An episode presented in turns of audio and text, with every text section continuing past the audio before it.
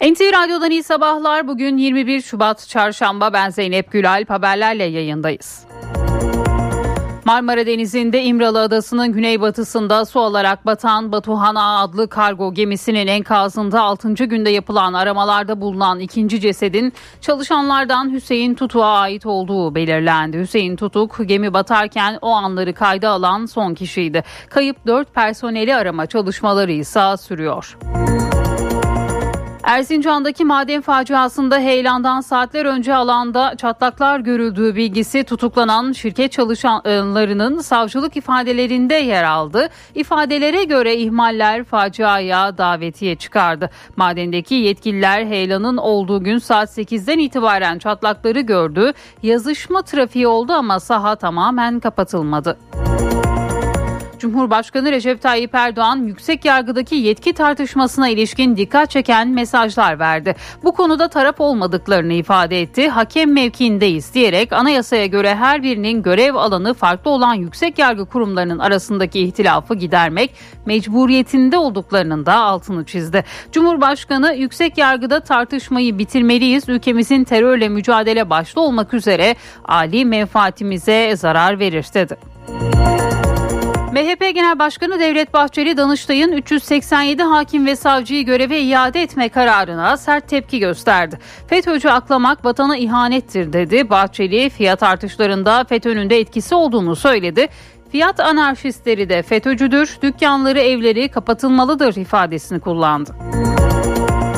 Cumhuriyet Halk Partisi'nin Hatay'da Lütfü Savaş'ta devam etme kararının ardından hem Genel Başkan Özgür Özel hem de Lütfü Savaş'tan açıklamalar geldi.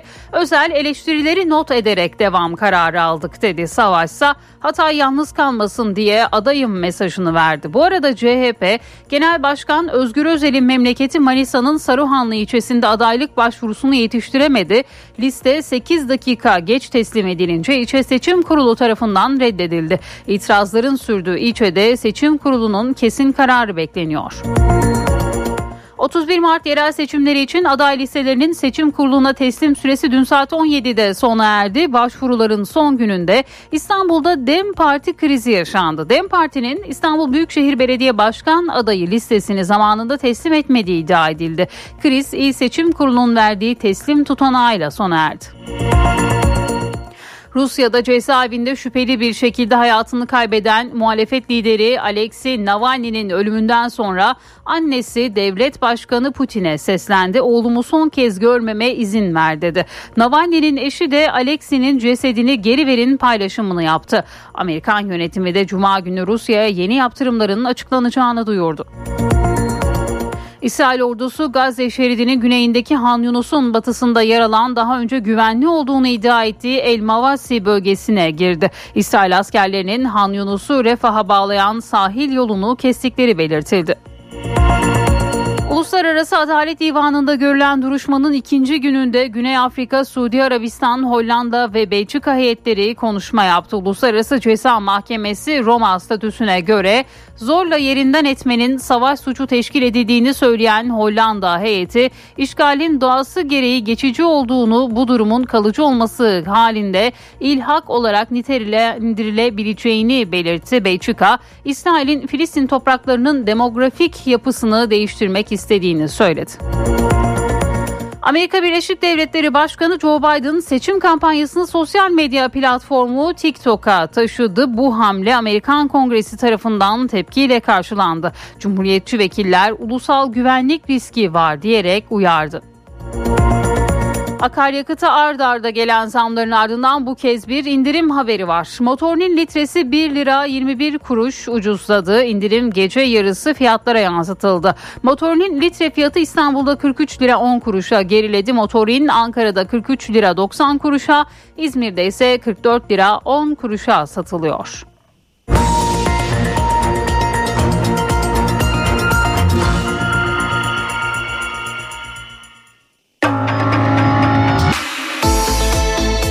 İşe giderken gazetelerin gündemi.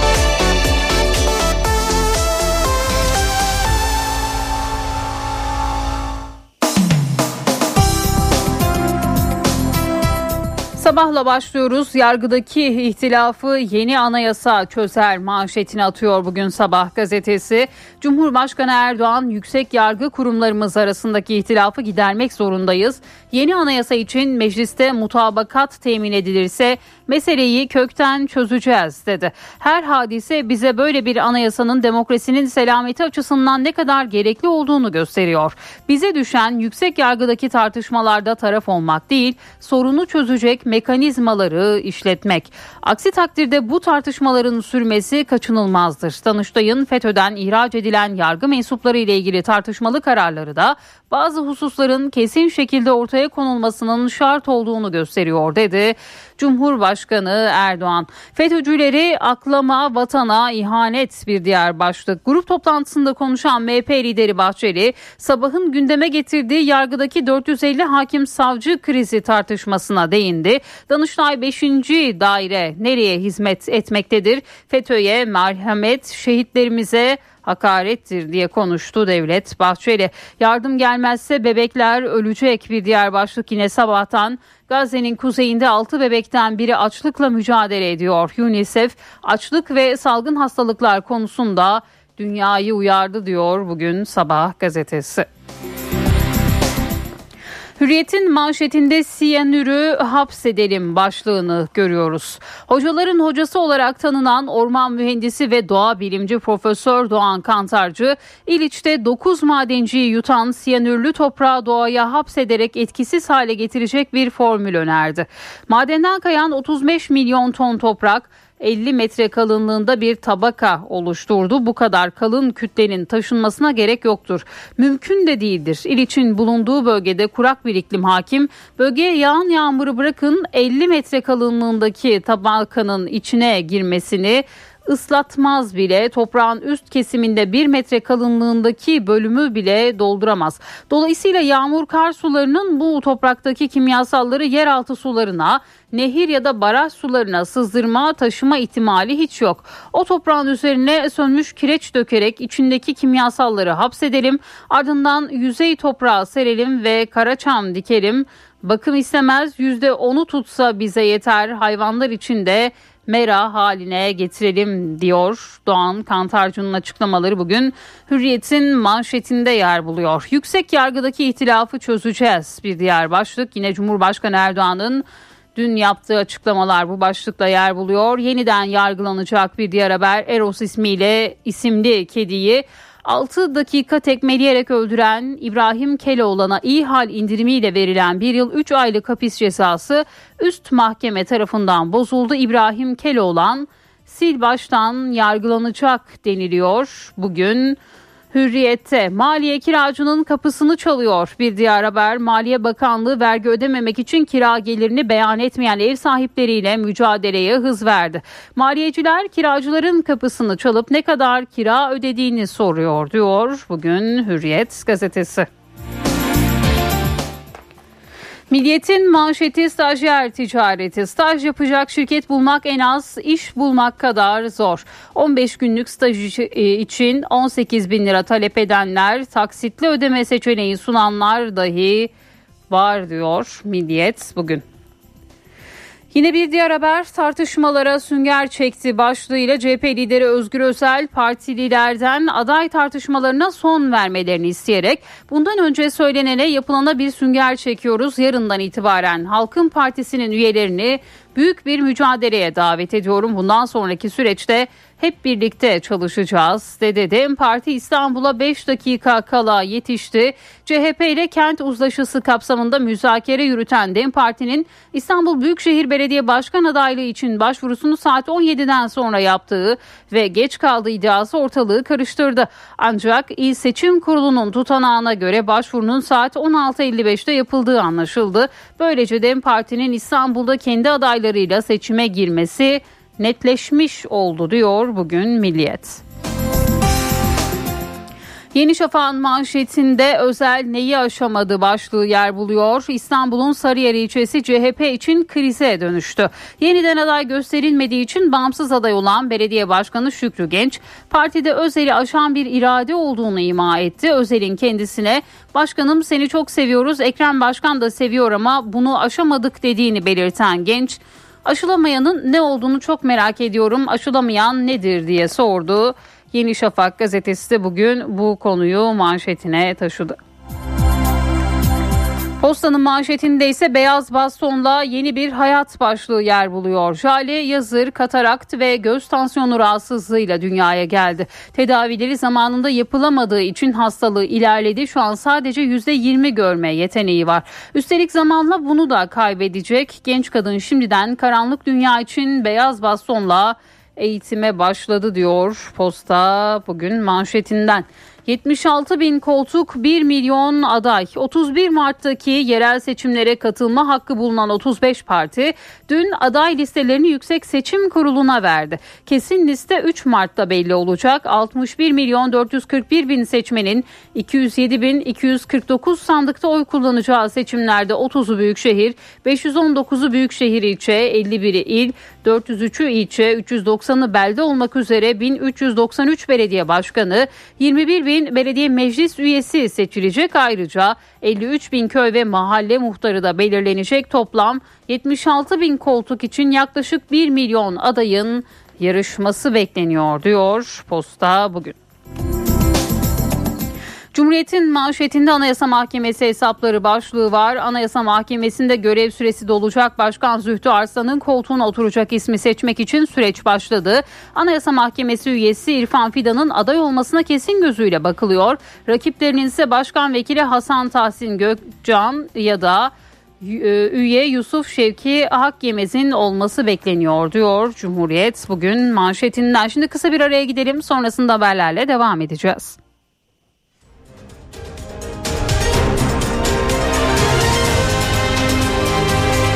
NTV Radyo Titanic Hotels köşedeki kitapçıyı sunar. Merhaba, ben Adnan Bostancıoğlu. Kafka kitap Avusturyalı tarihçi Roman Sandgruber'in ilginç bir çalışmasını yayınladı. Kitabın ismi Hitler'in babası. Alt başlığı Oğlu nasıl diktatör oldu olan çalışmayı Türkçe'ye Aykut Cumbul çevirmiş. Şöyle diyor Sandgruber. Dönem tanıkları genç Hitler'e dair son derece zıt iki imge ortaya koyuyor. Bir yanda öğretmenlerine ölesiye meydan okuyan, gençlik çetelerinde liderlik rolünü üstlenen ve her türlü haylazlığı göze alan baskın, otoriter bir genç adam. Diğer yanda büyük sanatçı ve sahne tasarımcısı Alfred Roller'in yanına gitmeye dahi cesaret edemeyen, hayran olduğu genç kıza yaklaşmaya çekinen son derece utangaç bir delikanlı. Ve peşinden sorular geliyor. Peki ya tarihin en karanlık dönemine damgasını vurmuş bu adam aslında kimdi? Nasıl bir ailesi vardı? Nerede doğmuştu? Kimlerle dostluk kurmuştu? Hangi akımların etkisinde kalmış? Kafasındaki bu diktatörlük imajı ne vakit hakikate dönüşmüştü? Hitler'in babası Alois Hitler'e ait yıllardır tozlu bir tavan arasında saklanan 31 mektubun ortaya çıkması yeni bir biyografi için Roman Sandgruber'i harekete geçirdi. Hitler'in üzerindeki etkisi yatsınamaz olan baba Alois'in kişiliğinin yeni ve müphem yanlarının bir ölçüde de olsa ortaya çıkması Hitler'in yetişme koşullarını anlamak için bir fırsat sunuyordu.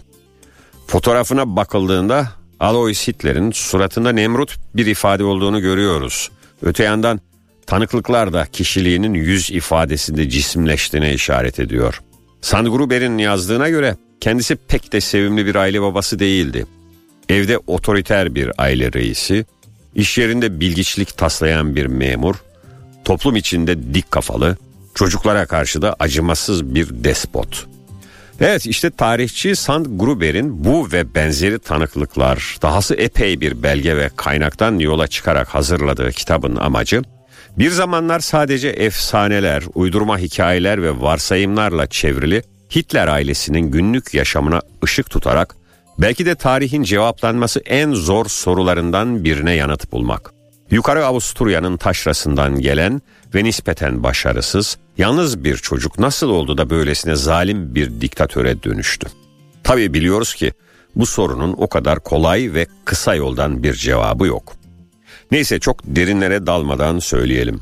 Hitler'in babası dönemi merak edenler için enteresan bir kitap. Herkese iyi okumalar. Hoşçakalın.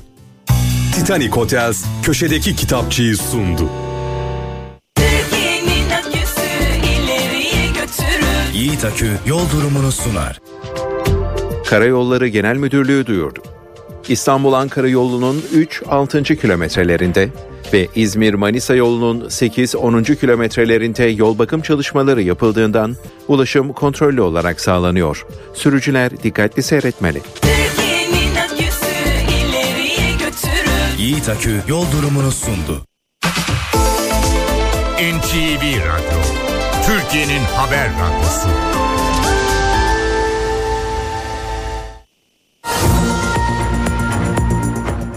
NTV Radyo'da haberleri aktarmayı sürdürüyoruz. Cumhurbaşkanı Recep Tayyip Erdoğan, Beştepe'de düzenlenen hakim ve savcı kura töreninde konuştu. Yüksek yargıda yaşanan yetki tartışması ve Danıştay'ın FETÖ'den ihraç edilen bazı hakim ve savcılar için verdiği göreve iade kararlarını değerlendirdi. Yeni anayasa çağrısı yaptı. Danıştay'ın FETÖ'den ihraç edilen yargı mensuplarından bazılarıyla ilgili verdiği tartışmalı kararlarda bazı hususların daha kesin bir şekilde ortaya konulmasının şart olduğuna işaret ediyor. Yüksek yargı kurumlarımız arasında son dönemde bazı müessif tartışmalara şahit oluyoruz. Biliyorsunuz bu konuda taraf değil hakem mevkiinde bulunduğumuzu çeşitli vesilelerle açıkladık. Bu tavrımızı halen muhafaza ediyoruz ve edeceğiz. Yüksek yargı kurumlarımız arasındaki ihtilafı gidermek mecburiyetindeyiz. Aksi takdirde ülkemizin terörle mücadelesi başta olmak üzere ali menfaatlerine halel getirme potansiyeli taşıyan bu tartışmaların sürüp gitmesi kaçınılmazdır. Yargıya dair hemen her tartışmada belli çevreler tarafından sokağın adres gösterilmesi siyaset kurumunun asli görevini inkar etmek demektir. Son dönemdeki tartışmalar başta olmak üzere Türk demokrasisinin selameti açısından ne kadar gerekli olduğunu gösteriyor. Yeni anayasa mümkün olmasa bile yargıdaki sorunu giderecek bir anayasa değişikliği içinde uzlaşma yollarını arayacağız. MHP Genel Başkanı Devlet Bahçeli'nin de yargıya yönelik sert eleştirileri vardı. Danıştay'ın 387 hakim ve savcıyı göreve iade etme kararına tepki gösterdi. Dünkü grup toplantısında konuşan Bahçeli, FETÖ'cü aklamak vatana ihanettir dedi. Bahçeli fiyat artışlarında da FETÖ'nün etkisi olduğunu söyledi. Fiyat anarşistleri de FETÖ'cüdür, dükkanları evleri kapatılmalıdır ifadesini kullandı. Danıştay 5. daire nereye hizmet etmektedir? Bu karar alınırken 5. daire üyeleri makbule mi yiyorlar, haşhaşilerin vaazlarını mı dinliyorlar? FETÖ'cüleri aklamak vatana, millet ve adalete ihanet değil midir? Eğer yanılıp, yenilip üstümüze gelen olursa tavsiyem boy ölçüsüne uygun kefen biçtirmesidir. Fiyat anarşistleri de FETÖ'cüdür. Dükkanları, evleri kapanmalıdır. 31 Mart yerel seçimleri için aday listelerinin seçim kuruluna teslim süresi dün saat 17'de sona erdi. Başvuruların son gününde İstanbul'da DEM Parti krizi yaşandı. DEM Parti'nin İstanbul Büyükşehir Belediye Başkan adayı listesini zamanında teslim etmediği iddia edildi. Kriz İl Seçim Kurulu'nun verdiği teslim tutanağıyla sona erdi. 31 Mart yerel seçimlerine yönelik kritik bir süreç daha geride kaldı. Siyasi partilerin aday listelerini seçim kurullarına teslim süresi sona erdi. Başvuruların son gününde İstanbul'da DEM Parti krizi yaşandı. Siyasi partilerin aday listelerini saat 17'ye kadar seçim kurullarına teslim etmesi gerekiyordu. DEM Parti'nin İstanbul'da aday listesini zamanında seçim kuruluna teslim etmediği iddia edildi. Bunun üzerine DEM Parti'den iddiaları yalanlayan yazılı bir açıklama geldi. Açıklamada İstanbul Büyükşehir Belediye Başkan adaylığı için başvurumuzu zamanında yaptık. Yapılan spekülasyonlar gerçeği yansıtmamaktadır denildi. Söz konusu spekülasyonu gidermenin sorumluluğunun İl Seçim Kurulu'nda olduğu vurgulandı. Başvurunun zamanında yapılmadığı iddialarına yönelik bir açıklamada DEM Parti Grup Başkan Vekili Sezai Temelli'den geldi. Başvurunun 16.55 itibariyle yapıldığını belirten Temelli, Seçim Kurulu Başkanı kabul etmiyor. Onunla ilgili itirazlarımız devam ediyor dedi. Temelli başvurunun gecikme sebebinin ise yolda gerçekleşen bir trafik kazası olduğunu söyledi. Kriz İstanbul İl Seçim Kurulu'nun DEM Parti'ye verdiği aday listesi teslim tutanağıyla sona erdi. Tutanakta DEM Parti adına İdil Uğurlu'nun aday listesini seçim kuruluna teslim ettiği belirtildi. Başvurunun 16.55'te İl Seçim Kurulu'na yapıldığı, incelemenin ise 17.14'te sona erdiği vurgulandı. İl Seçim Kurulu'ndan edinilen bilgiye göre İstanbul Büyükşehir Belediye Başkanlığı seçimlerinde 52 aday yarışacak. Bunların 22'si siyasi parti adayı, 30'u ise bağımsız adaylardan oluşacak. Cumhuriyet Halk Partisi dün yeniden adaylığı bir süredir tartışma konusu olan Hatay Büyükşehir Belediye Başkanı Lütfü Savaş'la yola devam etme kararı aldı. Konuyla ilgili hem CHP Genel Başkanı Özgür Özel'den hem de Lütfü Savaş'tan gelen açıklamalar var. Dinleyelim. Bütün veriler, bütün bilgiler, örgütümüzün talebi, inancı ve anketlerdeki seyre baktığımızda Hatay'da yola Sayın Lütfü Savaş'la devam etmeye karar verdik. Hepimize hayırlı olsun. CHP'de Hatay düğümü çözüldü.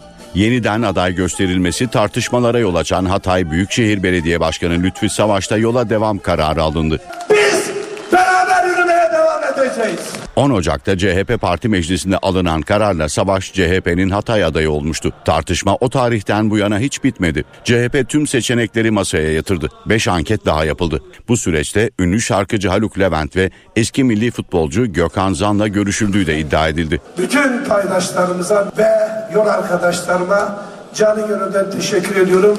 Sizi yanıltmayacağız. Düğümü çözen görüşme ise pazartesi günü CHP Genel Merkezi'nde yapıldı. Parti yönetimi teşkilattan gelen talepler ve anket sonuçlarını dikkate alarak Lütfü Savaş'ta yola devam edileceğini açıkladı. Hatay'a bir belediye ne yapacaksa fazlasını yapacağımıza söz veriyoruz, and içiyoruz arkadaşlar. Özel'le Ankara'da gerçekleştirdiği kritik toplantının ardından Hatay'a dönen Lütfü Savaş seçmeniyle bir araya geldi. Hatay yalnız kalmasın diye aday olduğunu söyledi. Siyasi partilerin 31 Mart'ta gerçekleştirilecek ve yerel seçimlerde göstereceği adayları YSK'ya sunması için tanınan süre dün sona erdi. Şimdi sırada eksik belgelerin tamamlanması ve itirazların değerlendirilmesi var. Kesin aday listeleri de 3 Mart'ta açıklanacak. Yerel seçim takviminde kritik bir eşik aşıldı. Belediye başkan adayları için dosyalar Yüksek Seçim Kurulu'na sunuldu. 35 siyasi parti ve bağımsız adayların yarışacağı seçimler için hazırlanan takvimde aday dosyalarının teslim edilmesi için tanınan süre sona erdi. Takvime göre adayların eksik belgeleri 22 Şubat Perşembe gününe kadar tamamlanması gerekiyor. 23 Şubat'ta ise YSK geçici aday listesini duyuracak. 3 Mart'ta kesin aday listesi açıklanacak. Siyasi partiler ölüm, adaylıktan çekilme gibi durumlarda sadece o seçim bölgesinde yeni aday ismi sunabilecek. AK Parti 30 Büyükşehir Belediyesi'nin 28'inde aday gösterdi. Mersin ve Manisa'da ise MHP'nin adayı desteklenecek.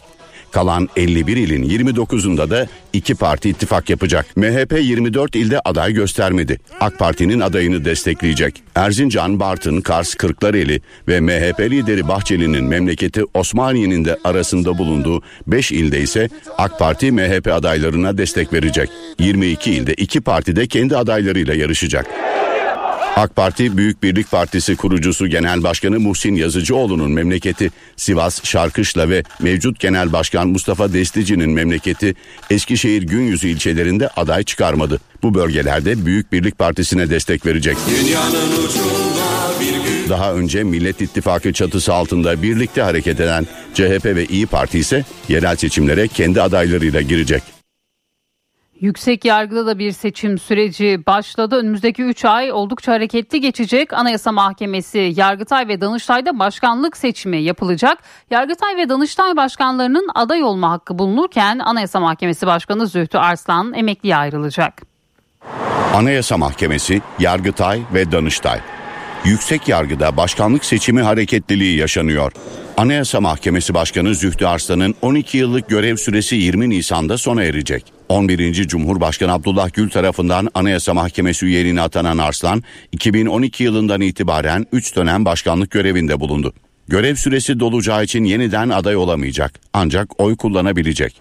Seçim takviminin resmen başladığı Anayasa Mahkemesi'nde seçim tarihi ve yerini Zühtü Arslan'ın bir hafta öncesinden duyurması gerekiyor. Anayasa Mahkemesi'nin yeni başkanı 15 üyeden 8'inin oyunu alan isim olacak. Yargıtay'da ise 380 üye 25 Mart tarihinde sandık başına gidecek. 20 Mart 2020 tarihinde başkan seçilen Mehmet Akarca'nın ilk dönem görev süresi dolacak. İki dönem daha adaylık hakkı bulunan Akarca yeniden aday olacak. Ancak tek aday değil birden fazla ismin Yargıtay Başkanlığı için aday olacağı konuşuluyor. Başkan olmak içinse 380 üyenin salt çoğunluğunun oyu gerekiyor. Danıştay'da ise Mayıs ayında yapılacak seçimlerde mevcut başkan Zeki Yiğit aday olabilecek. Başkan seçilebilmek içinse 116 Danıştay üyesinin 59'unun oyu gerekiyor. Meclis Adalet Komisyonu'nda 8. yargı paketi görüşmeleri başladı. Görüşmelerde teklifin ilk 14 maddesi kabul edildi. Kabul edilen maddelere göre örgüte üye olmamakla birlikte örgüt adına suç işleme fiili müstakil suç sayılacak. Bu fiili gerçekleştiren kişi hem işlediği suç hem de örgüt adına suç işlediği için ayrı ayrı cezalandırılacak. Günlük adli para cezası alt sınırı 20 liradan 100 liraya, üst sınırı da 100 liradan 500 liraya çıkarılacak. İcra ve İflas Kanunu'na göre Bölge Adliye Mahkemesi hukuk dairelerince verilen nihai kararlara karşı tebliğ tarihinden itibaren iki hafta içinde temyiz yoluna başvurulabilecek. Kesinleşmiş hapis cezasının infazı amacıyla ceza infaz kurumunda bulunan ergin bir kişi isteği üzerine kısıtlanacak veya kendisine kayyum atanacak. NTV Radyo Erzincan'daki maden faciasında heyelandan saatler önce alanda çatlaklar görüldüğü bilgisi tutuklanan şirket çalışanlarının savcılık ifadelerinde yer aldı. Buna göre ihmaller faciaya davetiye çıkardı. Madendeki yetkililer heyelanın olduğu gün saat 8'den itibaren çatlakları gördü, yazışma trafiği oldu ama saha tamamen kapatılmadı. Çatlakları kontrol ederken alanın hareketlenmeye başladığını fark ettim ve koşarak uzaklaştım. O gün 12.00 gibi yapılan patlamanın olayı tetiklemiş olabileceğini düşünüyorum. Erzincan'da 9 işçinin toprak altında kaldığı maden faciasında tutuklanan 6 sanığın ifadeleri yaşanan ihmali ortaya çıkardı. Analiz ve incelemeler maden sahasındaki riskin günden güne büyüdüğünü gösterdi. Madendeki yetkililer sabah 8'den itibaren sahadaki çatlakları gördü ve birbirlerine rapor etmeye başladı. Yarım saat içinde iş güvenliği toplantısı yapıldı ve ekipler saha kontrole çıktı. Çatlakları kontrol eden ekipteki çalışan ifadesinde 70 milim kayma vardı. Bu tehlikeli bir alandı. Hemen alanı boşalttık dedi. Çatlaklar fark edildikten iki buçuk saat sonra bölgeye giden yollar kapatıldı. Çalışanlara da mail yoluyla bilgi verildi. Ancak saha tamamen giriş ve çıkışa kapatılmamıştı. Risk bilinmesine rağmen bu riski rapor edenler dahil şirket çalışanlarının sahada incelemeye devam etmesi faciaya davetiye çıkardı. Yine çalışanların ifadelerine göre çatlaklara rağmen borularla solüsyon verilmeye devam etti ve zemin kaygan hale getirildi. Tutuklu sanıklardan biri de çatlakları ve kaymaları kontrol etmek için gerekli cihazların eksik olduğuna dikkat çekti. Şirketin Kanadalı çalışanı çatlakları 11.00'da Amerika'ya ilettiğini söyledi. Ancak saat farkından dolayı gece 02 olması nedeniyle tarafıma herhangi bir dönüş yapılmadı diye ifade verdi. 8 metreyi geçen terasların varlığı faciadan günler önce biliniyordu ve tekniğe aykırı bu kadar yüksek terasların kısaltılması yapılmadı. Bu durum şirket genel merkezi tarafından da biliniyordu, rapor edilmişti. Öte yandan faciadan kısa süre önce madenciler tarafından fotoğrafı çekilen topraktaki çatlaklar da bilirkişi raporunda yer aldı. Fotoğraflarda dağ şeklinde istiflenen toprakta dev yarıkların oluştuğu görülüyor. Marmara Denizi açıklarında batan kargo gemisinin kayıp mürettebatını arama çalışmaları geminin makine dairesinde yoğunlaştı. SAS komandoları buradaki çalışmalarda gemi batmadan önceki son görüntüleri çeken personel Hüseyin Tutuk'un cansız bedenini buldu. Kayıp 4 personeli arama çalışmaları da sürüyor. 5. 6. elbisem gece saat 100'den bu yana. Allah Allah'ım sen yardım et ya Rabbi. 6 saattir aynı yerdeyiz. Gemi batmadan önce çektiği bu videoyu ailesine göndermişti. 6 gün sonra cansız bedeni bulundu. Batan gemideki personel Hüseyin Tutuk'un cenazesi makine dairesinden çıkarıldı. Naaş naklediliyor komutanım. Transfer ediliyor. Hüseyin Tutuk Batuhan A adlı kargo gemisinde yağcı olarak görev yapıyordu. Gemi batmadan iki gün önce işe başlamıştı. Geminin su aldığı anları cep telefonuyla çekmiş, yakınlarına göndermişti. Bu görüntülerden bir saat sonra da gemi battı. Çalışmaların 6. gününde geminin makine dairesindeki çalışmalar için SAS komandoları devreye girdi. Çalışmanın yoğunlaştığı o noktada Hüseyin Tutuk'un cansız bedeni bulundu. Gemiye ulaşmak için ilk dalış arama çalışmalarının 3. gününde yapılmış. Kayıp mürettebattan aşçı Zeynep Kılınç'ın cansız bedeni kaptan köşkünde bulunmuştu. Kayıp 4 personeli arama çalışmaları ise havadan, denizden ve karadan devam ediyor. Kayıp 4 kişinin denize sürüklenmesi ihtimaline karşı da balıkçılar arama çalışmalarına dahil edildi. Balıkçılar gırgırla deniz yüzeyinde arama yapıyor. Gemideki eşyanın sabitlenmemesi ise çalışmaları zorlaştırıyor. Dolaplar depremde olduğu gibi sarsılmayla devrilip alanı daralttı. Bu yüzden enkazdaki çalışmalar güçlükle yürütülüyor. Su altından yeni görüntüler ortaya çıktı. Geminin filikasının bir bütün halinde gemiye bağlı olduğu görüldü. Soruşturma için yetkin bilirkişi görevlendirildi. GSM şirketlerinden gemideki altı mürettebatın telefon görüşmeleri ve mesajlarına ilişkin HTS kayıtları istendi. Neden yardım istenmediği ve mürettebatın bu süreçte kimlerle telefon görüşmesi yaptığı HTS kayıtlarıyla belirlenecek.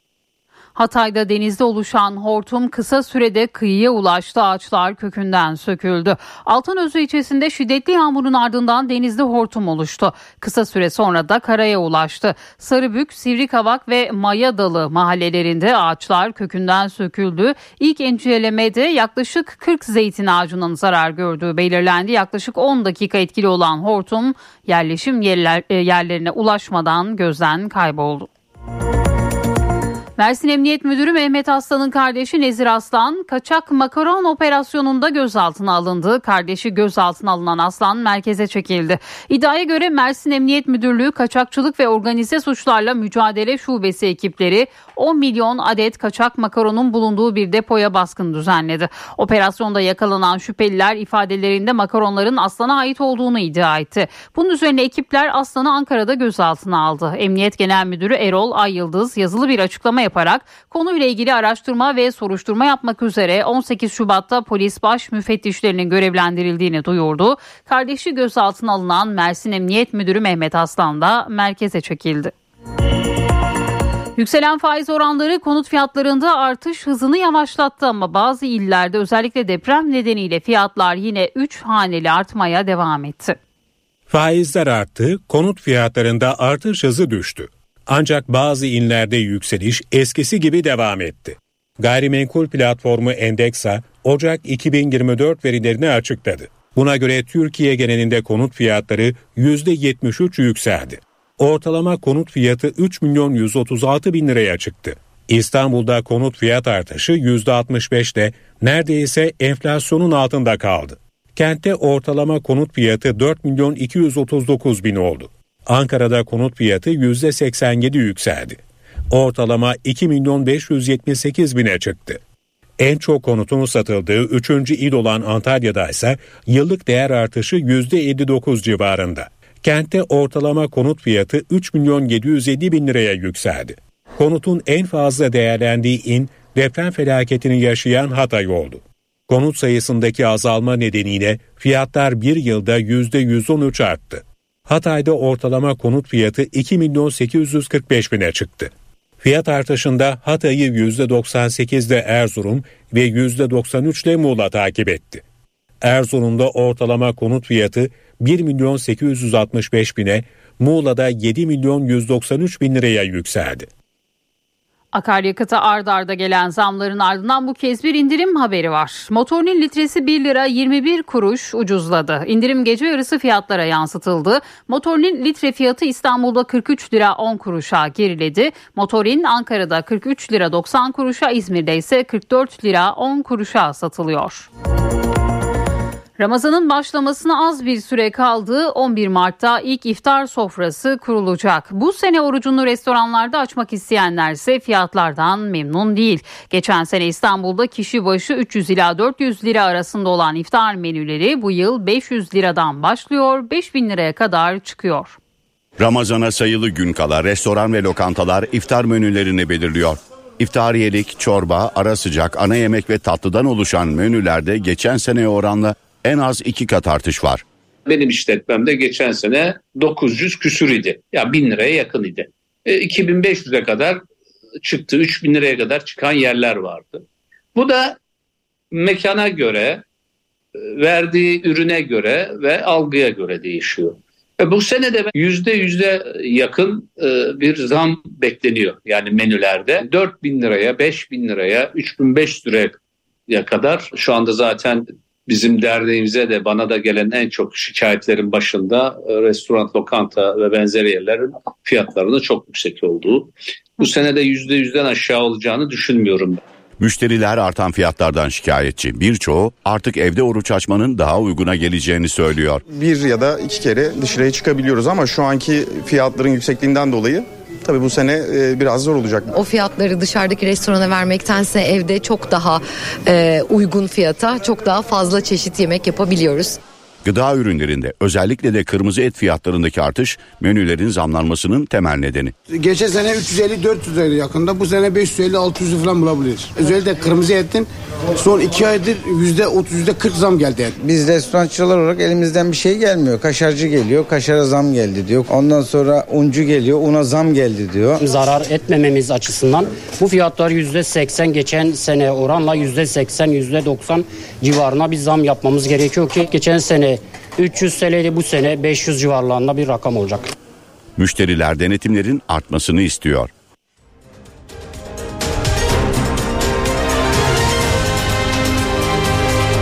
NTV Radyo HDI Sigorta İstanbul'un yol durumunu sunar. İstanbul'da trafikte yoğunluk haritası bu dakika itibariyle %53'ü gösteriyor. 15 Temmuz Şehitler Köprüsü'ne giderken Anadolu'dan Avrupa'ya geçişte Çamlıca Beylerbeyi arasında sabah yoğunluğu var. Fatih Sultan Mehmet Köprüsü'ne giderken de İkbal Caddesi Kavacık arası yoğun. Her iki köprüde de Anadolu'dan Avrupa'ya geçişte bir araç yoğunluğu gözleniyor.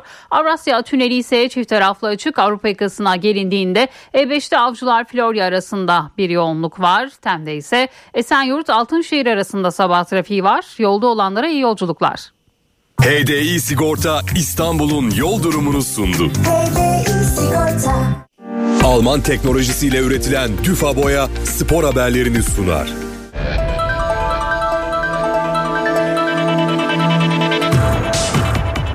Türk futbolunda var kayıtlarının açıklandığı yeni dönem başladı. Futbol Federasyonu 26. haftada hakemlerin saha içi inceleme sırasında var odasıyla yaptığı konuşmaları federasyonun YouTube hesabından paylaştı. 26. haftadaki 10 mücadelenin altısında hakemler var tavsiyesiyle kararını ekran başında değiştirdi. Hakemlerin saha içi monitöre gitmediği Rize Spor Fenerbahçe, Ankara Gücü Galatasaray, Beşiktaş Konyaspor ve Antalya Spor İstanbul Spor maçlarının var kayıtları ise protokol gereğince paylaşılmadı. Galatasaray gözünü tur vizesi aradığı Avrupa Ligi'ne çevirdi. Çekya'da oynanacak rövanş maçını İngiliz hakem Anthony Taylor yönetecek. Sparta Prag Galatasaray karşılaşması yarın saat 23'te başlayacak.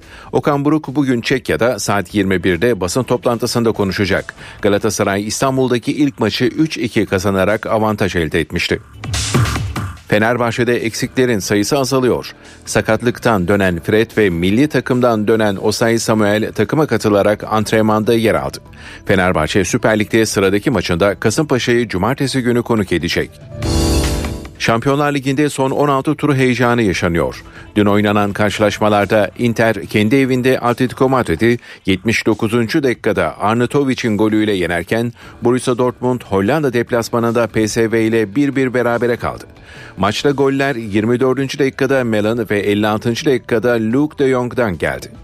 Şampiyonlar Ligi son 16 turunda ilk perde bugün kapanacak. Gecenin maçı Diego Armando Maradona stadında. İtalya ve İspanya'nın son şampiyonlarının sahaya çıkacağı mücadelede Napoli ile Barcelona karşılaşacak. Gecenin diğer maçı ise Dragos stadında. 7 sezon sonra son 16 turuna yükselen Arsenal, Porto deplasmanından avantajlı skorla dönmeye çalışacak. Çeyrek final yolundaki ilk maçlar saat 23'te başlayacak. Şampiyonlar Ligi'nde çeyrek finalistler 13 Mart'ta sona erecek son 16 turu rövanşıyla belirlenecek. Basketbolda milli maç heyecanı başlıyor. Ay Yıldızlılar Avrupa Şampiyonası elemelerindeki ilk maçlarında Perşembe günü deplasmanda İtalya ile Pazar günü İstanbul'da İzlanda ile karşılaşacak. Ay Yıldızlılar gruptaki diğer rakibi Macaristan'la Kasım ayında iki maç yapacak. Avrupa Basketbol Şampiyonası 27 Ağustos 14 Eylül 2025 tarihleri arasında oynanacak. Türk takımları Kadınlar Voleybol Şampiyonlar Ligi'nde çeyrek finale kötü başladı.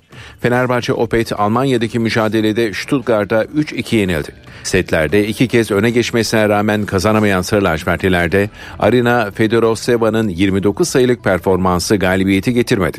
Son şampiyon Vakıfbank ise filenin sultanlarının baş antrenörü Santrelli'nin çalıştırdığı Imoko Voley'i konuk etti. Siyah beyazlar 3-1 mağlup oldu. Eşleşmelerin rövanşları 28-29 Şubat'ta oynanacak. Eczacıbaşı Dynav ise bu akşam çeyrek final serüvenine başlayacak. Ferhat Akbaş'ın ekibi saat 19'da Skandisi'yi ağırlayacak. Alman teknolojisiyle üretilen zemin boyası Düfa Boya spor haberlerini sundu. Saat 8 Türkiye ve Dünya gündeminde bu saate kadar öne çıkan başlıklara bir haber turuyla bakacağız. Marmara Denizi'nde İmralı Adası'nın güneybatısında su alarak batan Batuhan A adlı kargo gemisinin enkazında 6. günde yapılan aramalarda bulunan ikinci cesedin çalışanlardan Hüseyin Tutuk'a ait olduğu belirlendi. Hüseyin Tutuk gemi batarken o anları kayda alan son kişiydi. Kayıp 4 personeli arama çalışması ise sürüyor. Erzincan'daki maden faciasında heyelandan saatler önce alanda çatlaklar görüldüğü bilgisi tutuklanan şirket çalışanlarının savcılık ifadelerinde yer aldı. İfadelere göre ihmaller faciaya davetiye çıkardı. Madendeki yetkililer heyelanın olduğu gün saat 8'den itibaren çatlakları gördüğü yazışma trafiği oldu ama saha tamamen kapatılmadı. Cumhurbaşkanı Recep Tayyip Erdoğan yüksek yargıdaki yetki tartışmasına ilişkin dikkat çeken mesajlar verdi. Bu konuda taraf olmadıklarını ifade etti. Hakem mevkiinde isteyerek anayasaya göre her birinin görev alanı farklı olan yüksek yargı kurumlarının arasındaki ihtilafı gidermek mecburiyetinde olduklarının da altını çizdi. Cumhurbaşkanı yüksek yargıda tartışmayı bitirmeliyiz. Ülkemizin terörle mücadele başta olmak üzere ali menfaatlerine zarar verir dedi. MHP Genel Başkanı Devlet Bahçeli, Danıştay'ın 387 hakim ve savcıyı göreve iade etme kararına sert tepki gösterdi. FETÖ'cü aklamak vatana ihanettir dedi. Bahçeli fiyat artışlarında FETÖ'nün de etkisi olduğunu söyledi. Fiyat anarşistleri de FETÖ'cüdür, dükkanları evleri kapatılmalıdır ifadesini kullandı.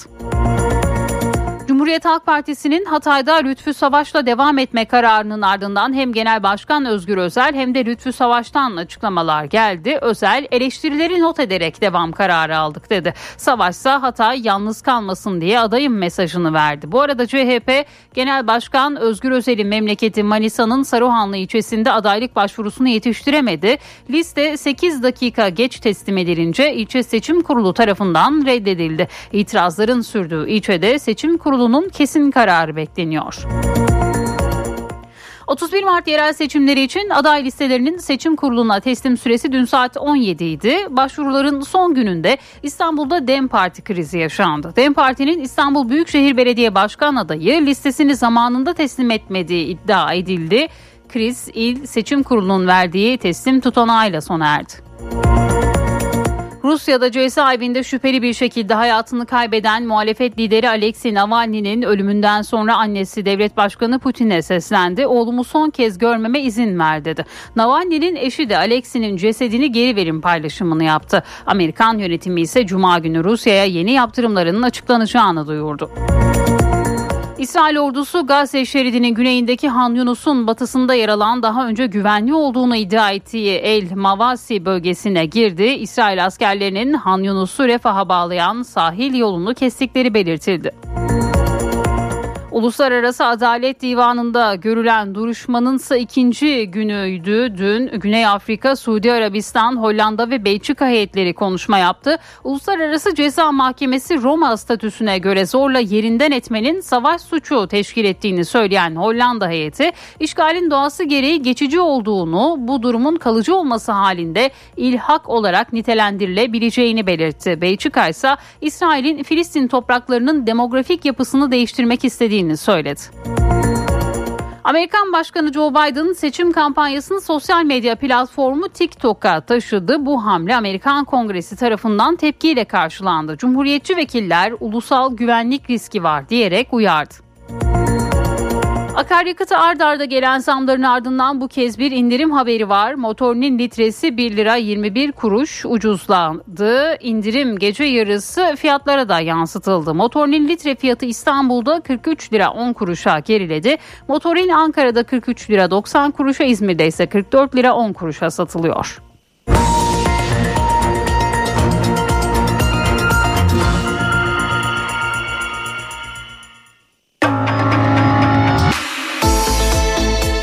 İşe giderken gazetelerin gündemi.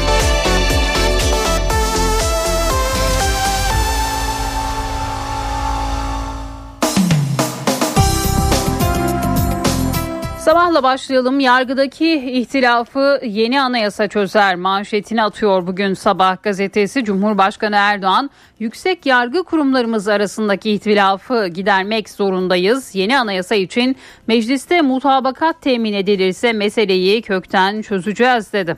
Her hadise bize böyle bir anayasanın demokrasinin selameti açısından ne kadar gerekli olduğunu gösteriyor.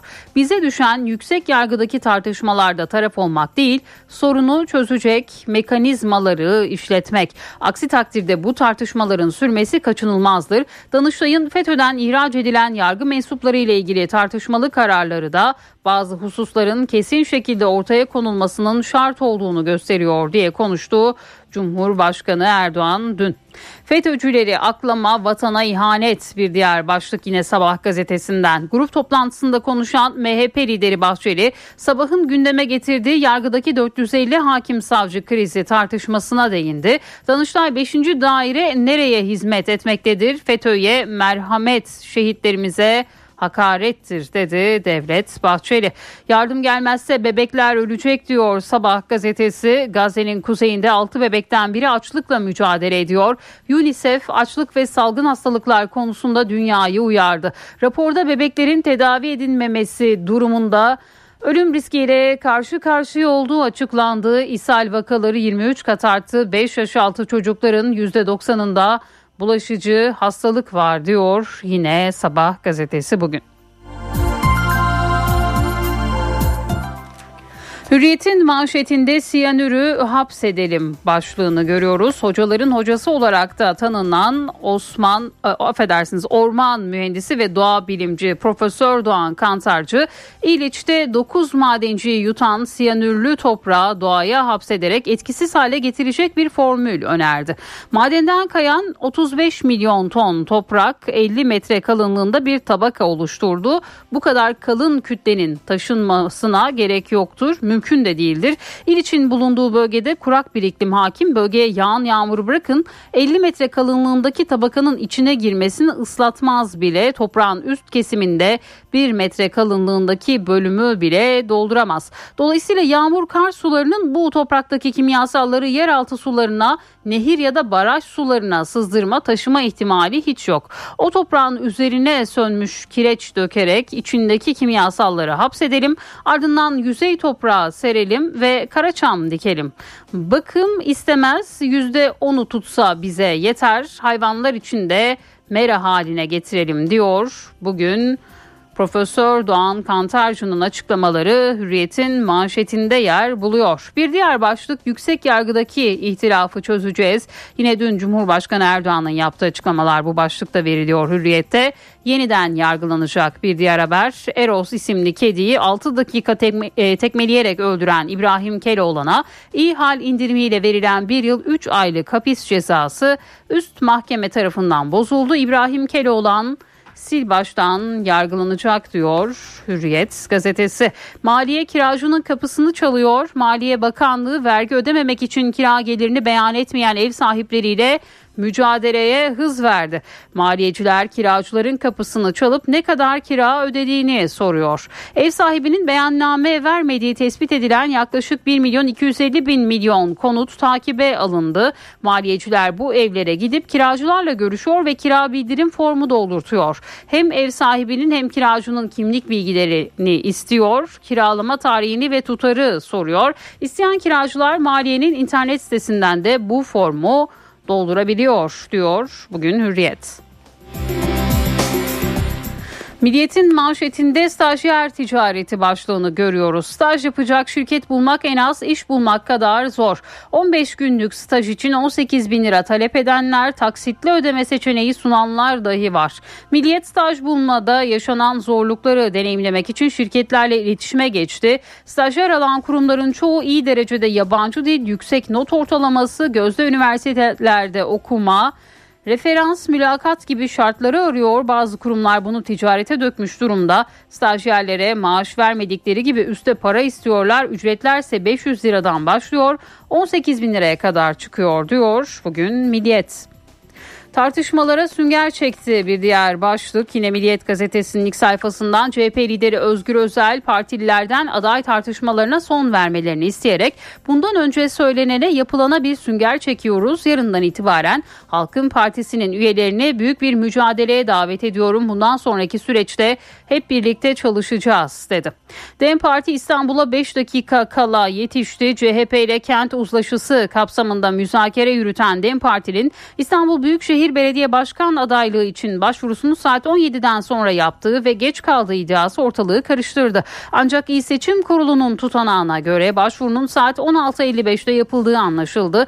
Böylece DEM Parti'nin İstanbul'da kendi adaylarıyla seçime girmesi netleşmiş oldu deniliyor. Bugün yine Milliyet gazetesinde kafalar farklı çalışıyor bir diğer başlık. Amerika'daki Stanford Üniversitesi Tıp Fakültesinde erkeklerin ve kadınların beyin aktivitesi taramaları arasındaki farkı %90'ın üzerinde doğrulukla söyleyebilen bir yapay zeka modeli geliştirildi. Çalışmada erkeklerle kadınların beyinlerinin gerçekten farklı olduğu ortaya çıktı ve yine bu haberde bugün Milliyet'te yer aldı.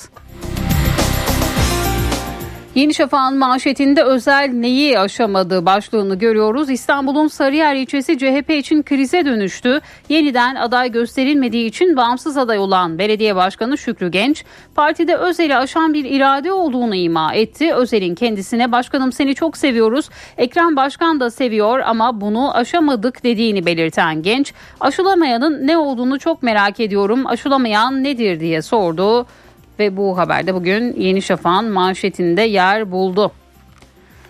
Bir gemicinin cenazesine daha ulaşıldı. Marmara Denizi'nde batan kargo gemisinin 6 kişilik mürettebatını arama çalışmalarında gemi batarken eşine video gönderen Hüseyin Tutuk'un cansız bedenine ulaşıldı.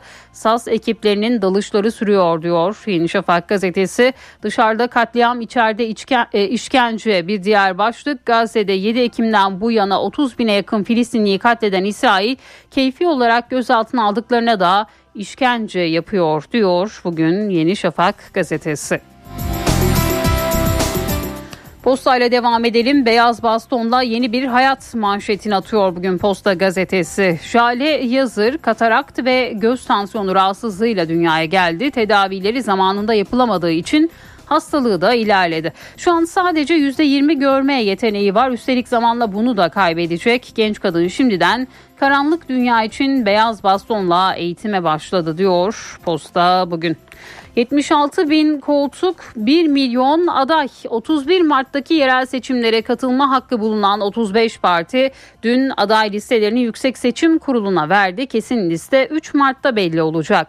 61 milyon 441 bin seçmenin 207 bin 249 sandıkta oy kullanacağı seçimlerde 30'u büyükşehir, 519'u büyükşehir ilçe, 51'i il, 403'ü ilçe, 390'ı belde olmak üzere 1393 belediye başkanı, 21 bin belediye meclis üyesi seçilecek. Ayrıca 53 bin köy ve mahalle muhtarı da belirlenecek. Toplam 76 bin koltuk için yaklaşık 1 milyon adayın yarışması bekleniyor deniliyor. Posta gazetesinin ilk sayfasında akaryakıtta indirim çağrısı bir diğer başlık. EPDK e, rafinerilere akaryakıt fiyatlarında indirim yapılmasına dair bir yazı gönderdi.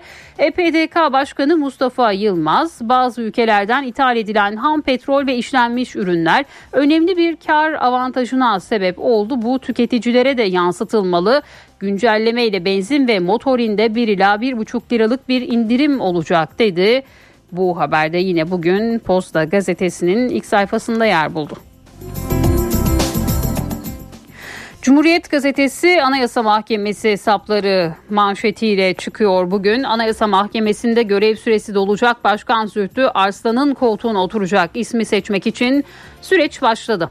Anayasa Mahkemesi üyesi İrfan Fidan'ın aday olmasına kesin gözüyle bakılıyor. Rakiplerinin ise Başkan Vekili Hasan Tahsin Gökcan ya da üye Yusuf Şevki Hakkemez'in olması bekleniyor. Kulislerde Zühtü Arslan'ın oyunun yeni başkanın seçilmesinde etkili olacağı konuşuluyor. 12 Mayıs'ta üye Muhammed Emin Kuz'un da görev süresi dolacak. Böylece Anayasa Mahkemesi'nde parti kapatma kararlarının verilebileceği nitelikli çoğunluk Cumhurbaşkanı Erdoğan'ın atadığı üyelere geçecek diyor. Cumhuriyet gazetesi manşetinden Hatay'da uzlaşı şart bir diğer başlık. CHP'de Lütfü Savaş düğümü çözüldü. Dün gece geç saatlere kadar süren görüşmelerden sonra Savaş'la yola devam kararı aldıklarını belirten CHP Genel Başkanı Özgür Özel, Türkiye İşçi Partisi, DEM Parti ve diğer sol partiler taraf seçerse kazanıyoruz dedi. Bu haberde yine Cumhuriyet'teydi. Çatlaklara karşın dinamit patlatıldı. Yine bir diğer başlık Cumhuriyet gazetesinden Erzincan İliç'teki maden faciasına ilişkin soruşturmada gözaltına alınanların ifadeleri ihmali gözler önüne serdi. Görevliler çatlak tespit ettiklerini doğrularken bir kişi toprak kaymasından birkaç saat önce bölgede dinamit patlatıldığını anlattı ve yine bu haberde bugün Cumhuriyet gazetesinde yer aldı. NTV Radyo Evdeki Hesap Profesör Murat Ferman hafta içi her gün ekonomideki güncel gelişmeleri NTV Radyo dinleyicileri için yorumluyor. Günaydın Sayın Ferman mikrofon sizde. Zeynep Gül Hanım günaydın. İyi bir gün, iyi yayınlar diliyorum. Bugün günlerden çarşamba haftanın üçüncü günü. Haftanın üçüncü gününde üç tane spotla, üç tane ekonomi başlığıyla huzurlarınızda olmak istedik. Birinci spot e, hiç şüphesiz gene istatistiklerden kaynaklanıyor, oraya dayanacak. Hane halkı nihai enerji tüketim istatistikleri 2022 yılı sonuçları paylaşıldı. Bu çerçevede Türkiye'de hane halkının hayatını sürdürebilmek ve enerji tüketimiyle ilgili ihtiyaçlarını karşılamak bakımından profili ortaya çıkıyor. E, ve anlaşılıyor ki doğal gaz tartışılmaz bir şekilde hane halkı enerji ihtiyaçlarının e, bir numaralı tedarikçisi oluyor. E, nihai e, tüketimde yüzde 48.3 payı var. Neredeyse e, enerji hane halkı enerji ihtiyaçlarımızı yüzde 50'sine e, yakın bir kısmını yarısını doğalgazla karşılıyoruz. E, onu %17.1'e elektrik, %14.3 ile kömür takip ediyor. E, güneş enerjisi, jeotermal enerji, LPG daha alt sıralarda yer alıyor. Hanelerde tüketilen toplam e, nihai enerjinin üçte ikisi ısıtma amacıyla tüketiliyor. Isıtmadan sonra sırasıyla aydınlatma ve elektrikli ev aletleri kullanımı %15 oranında, su ısıtma %12 oranında 3. sırayı alıyor. Bu da enteresan bir nokta. Ee, tabii e, doğal gazında e, yani en yüksek paya sahip olan enerji kaynağını da en çok ısıtmada elekt, e, elektriğin ise aydınlatmada ve elektrikli ev aletlerinde tüketildiği ortaya çıkıyor. Evet tabii enerji e, konusunda en önemli meselelerden bir tanesi sadece enerjiyi temin etmek veya kullanabilmek, bedelini karşılayabilmek değil. Aynı e, aynı e, oranda veya paralelde izolasyon ve yalıtım konusuna da çok dikkat etmek.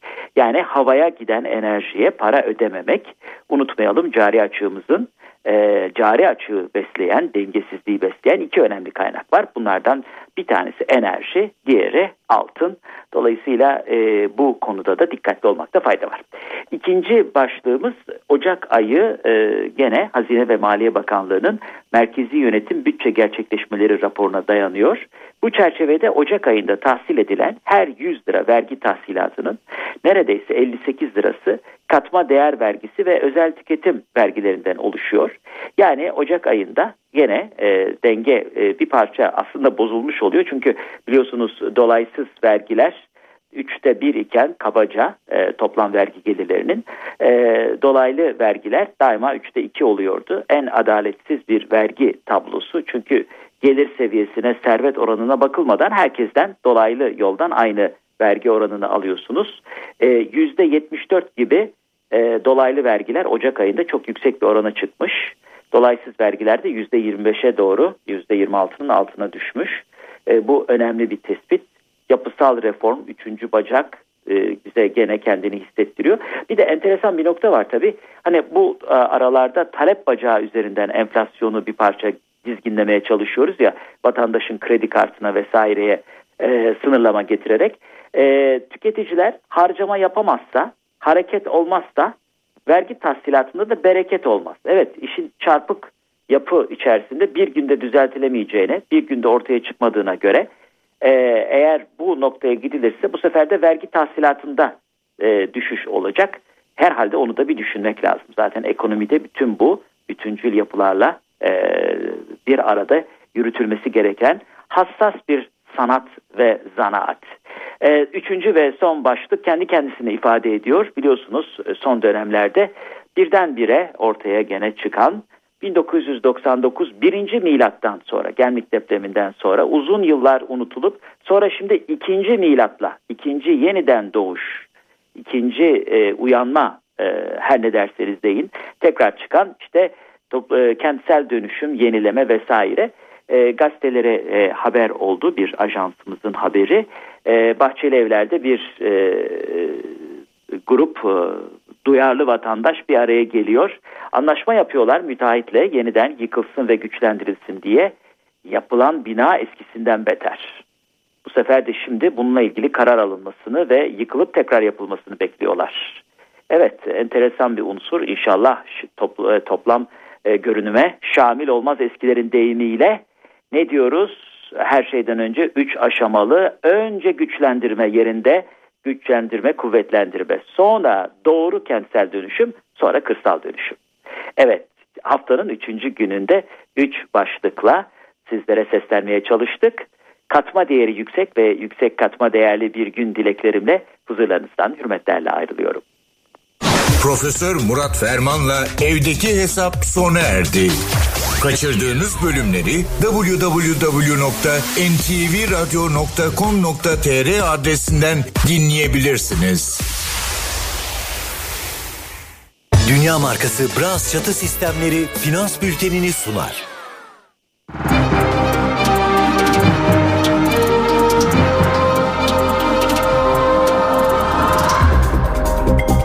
Borsa İstanbul 100 endeksi 9344 seviyelerinde dolar 30.92 euro 33.46'dan işlem görüyor. Euro dolar paritesi 1.08. Altının onzu 2030 dolar. Kapalı çarşıda gram altın 2019 çeyrek altın 3423 liradan satılıyor. Brent petrolün varil fiyatı ise 82 dolar. Dünya markası Bras çatı sistemleri finans bültenini sundu. Benzersiz duvarlar artık hayal değil. Sandeko Boya hava durumunu sunar. Ülkede iki gün daha hava çoğu yerde soğuk ayaz oluşuyor. Hafta sonu ise sıcaklık 5-6 derece daha artacak. İstanbul'da hava biraz bulutlu bugün. Rüzgar artık hafif esiyor. Ankara'da sabah sis var. Öyle hava güneşli. İzmir ve Bursa'da da yer yer pus oluşacak. Antalya'da yağmur çok kısa süreli. İstanbul 8, Ankara 12, İzmir 14, Bursa 10, Antalya 17 derece olacak. Eşsiz boya, eşsiz mekanlar. Sandeko boya hava durumunu sundu.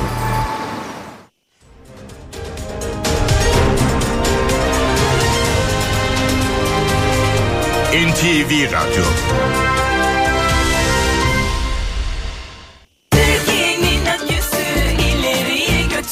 Yiğit Akü yol durumunu sunar.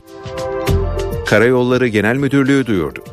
Samsun Ordu yolunun 12-13. kilometrelerinde ve Seydi Kemer Söğüt yolunun 0-1. kilometrelerinde yol bakım ve onarım çalışmaları yapıldığından ulaşım kontrollü olarak sağlanıyor. Sürücüler dikkatli seyretmeli. Yiğit Akü yol durumunu sundu.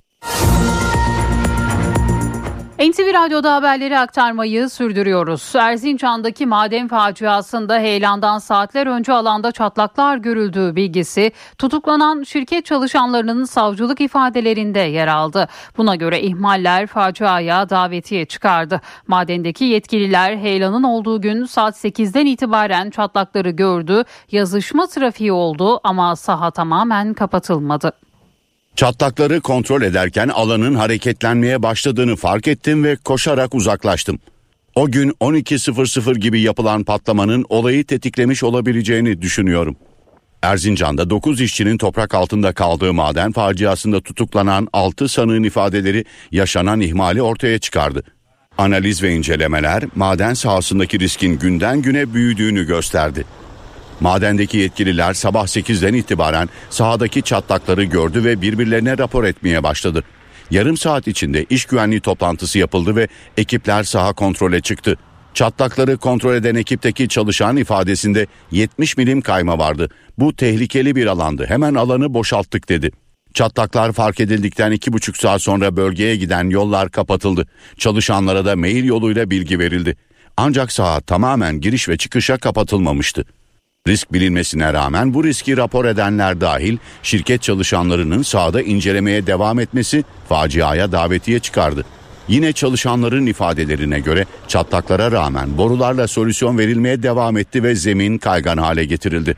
Tutuklu sanıklardan biri de çatlakları ve kaymaları kontrol etmek için gerekli cihazların eksik olduğuna dikkat çekti. Şirketin Kanadalı çalışanı çatlakları 11.00'da Amerika'ya ilettiğini söyledi.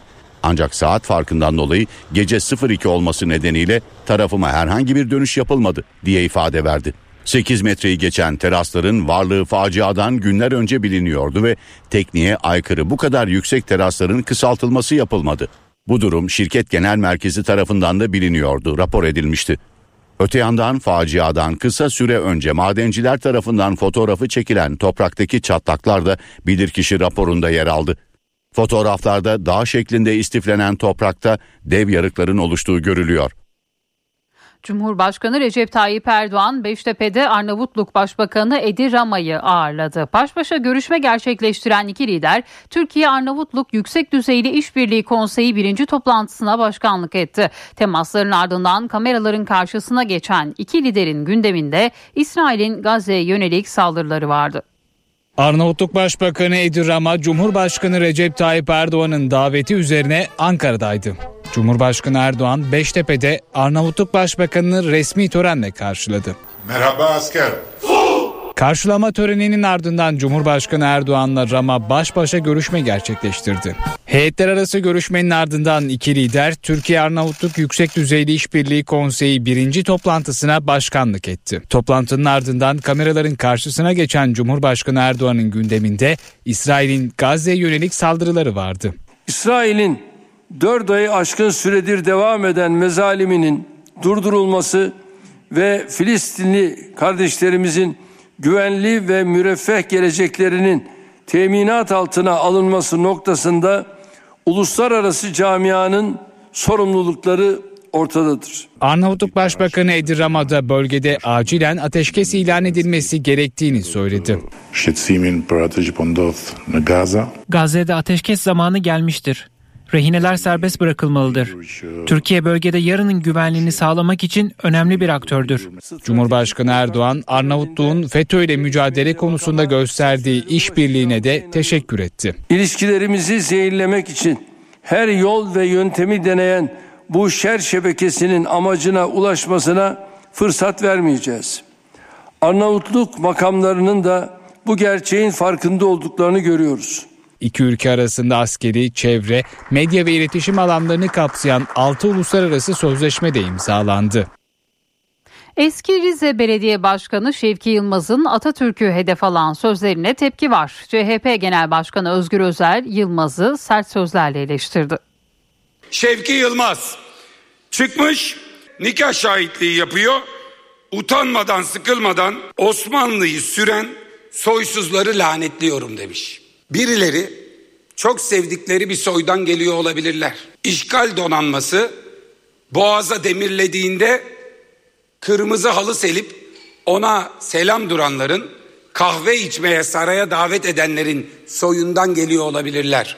Biz o donanmanın arasından Kartal, Kartal istimbotunun ucunda geçerken yaverine ne olacak paşam diyene dönüp de geldikleri gibi gidecekler çocuk diyenlerin soyundan geliyoruz.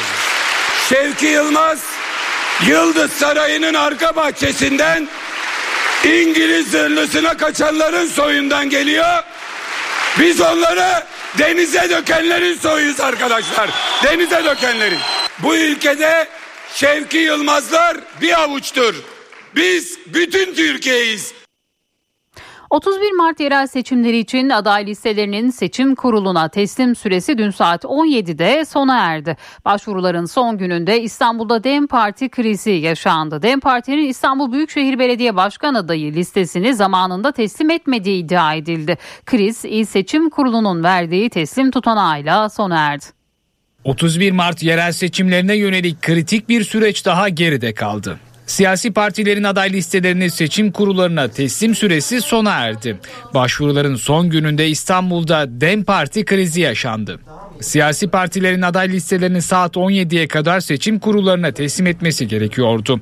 DEM Parti'nin İstanbul'da aday listesini zamanında seçim kuruluna teslim etmediği iddia edildi. Bunun üzerine DEM Parti'den iddiaları yalanlayan yazılı bir açıklama geldi. Açıklamada İstanbul Büyükşehir Belediye Başkan adaylığı için başvurumuzu zamanında yaptık. Yapılan spekülasyonlar gerçeği yansıtmamaktadır denildi. Söz konusu spekülasyonu gidermenin sorumluluğunun İl Seçim Kurulu'nda olduğu vurgulandı. Başvurunun zamanında yapılmadığı iddialarına yönelik bir açıklamada DEM Parti Grup Başkan Vekili Sezai Temelli'den geldi. Başvurunun 16.55 itibariyle yapıldığını belirten Temelli, Seçim Kurulu Başkanı kabul etmiyor. Onunla ilgili itirazlarımız devam ediyor dedi. Temelli başvurunun gecikme sebebinin ise yolda gerçekleşen bir trafik kazası olduğunu söyledi.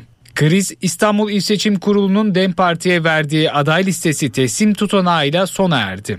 Tutanakta DEM Parti adına İdil Uğurlu'nun aday listesini seçim kuruluna teslim ettiği belirtildi. Başvurunun 16.55'te İl Seçim Kurulu'na yapıldığı, incelemenin ise 17.14'te sona erdiği vurgulandı. İl Seçim Kurulu'ndan edinilen bilgiye göre İstanbul Büyükşehir Belediye Başkanlığı seçimlerinde 52 aday yarışacak. Bunların 22'si siyasi parti adayı, 30'u ise bağımsız adaylardan oluşacak. AK Parti'nin İstanbul Büyükşehir Belediye Başkan adayı Murat Kurum seçim çalışmalarını sürdürüyor. Kurum Teknopark İstanbul'da gençlerle bir araya geldi. Kentte planladığı teknoloji ve eğitim altyapısıyla ilgili ayrıntıları paylaştı. Gencimiz iş kurmak için bir e, proje üretmiş. Onu üretebilmesi için sermaye desteği ihtiyacı var. O desteği vermemiz lazım ki bu çerçevede de 100 bin gencimize 100 bin lira e, sermaye desteği vereceğiz. AK Parti'nin İstanbul Büyükşehir Belediye Başkan adayı Murat Kurum, Teknopark İstanbul Kuluçka merkezinde gençlerle buluştu, vaatlerini anlattı. Teknoparklarla bağlantılı merkezlerde yeni eğitim faaliyetleri geliştirmeyi planladığını söyledi. Diyelim ki elektrik elektronikle alakalı bir eğitim almış hocamız veya öğrencimiz öbür gencimizi yetiştirmek için e, gidecek saatlik bizim o alanlarımızda çalışacaklar ve saatlikte ücret alacaklar. Yani e, orada hani nasıl öğretmenlerimiz ek ders ücreti alıyorsa eğer e, biz gençlerimize de bu manada hem maddi destek sağlamış olacağız hem de aslında İstanbul'u bir bütün halinde değerlendirip e, herkesin birbirine destek olduğu e, bir İstanbul'u inşallah gençlerimizle birlikte inşa edeceğiz. Murat Kurum konuşmaların ardından gençlerle sohbet etti, fotoğraf çektirdi. Langırt ve bilardo oynadı.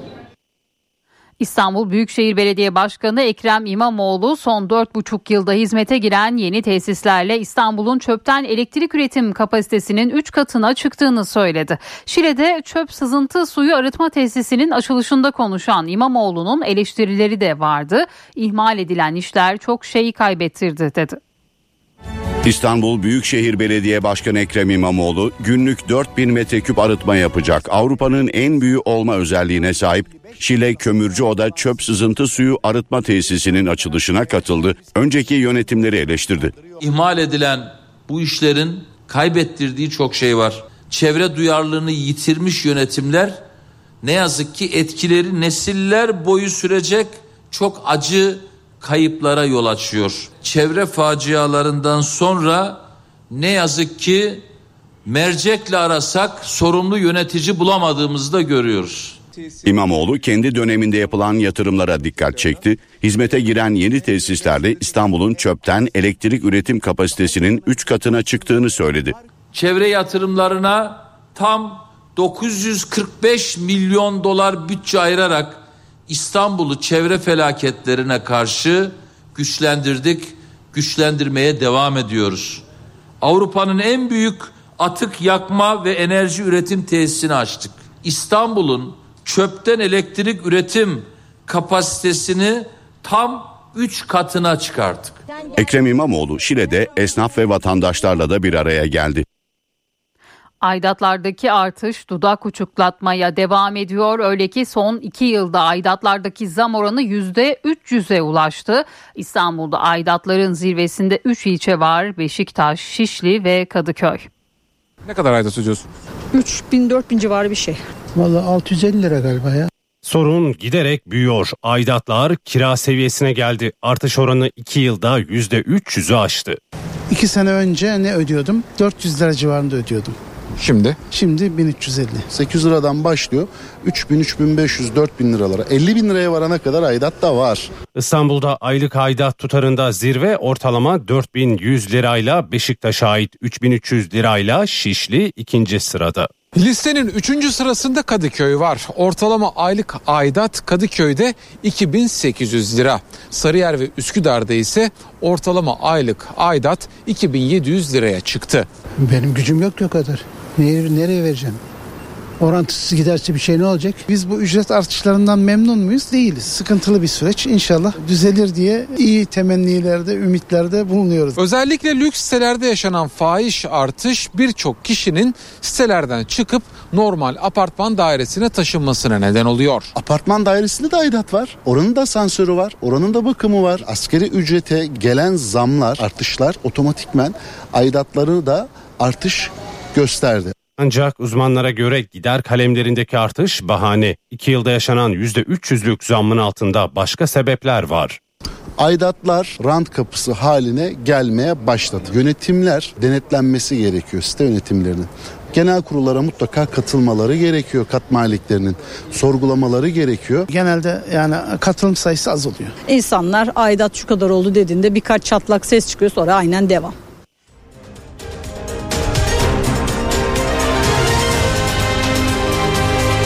NTV Radyo HDI Sigorta İstanbul'un yol durumunu sunar.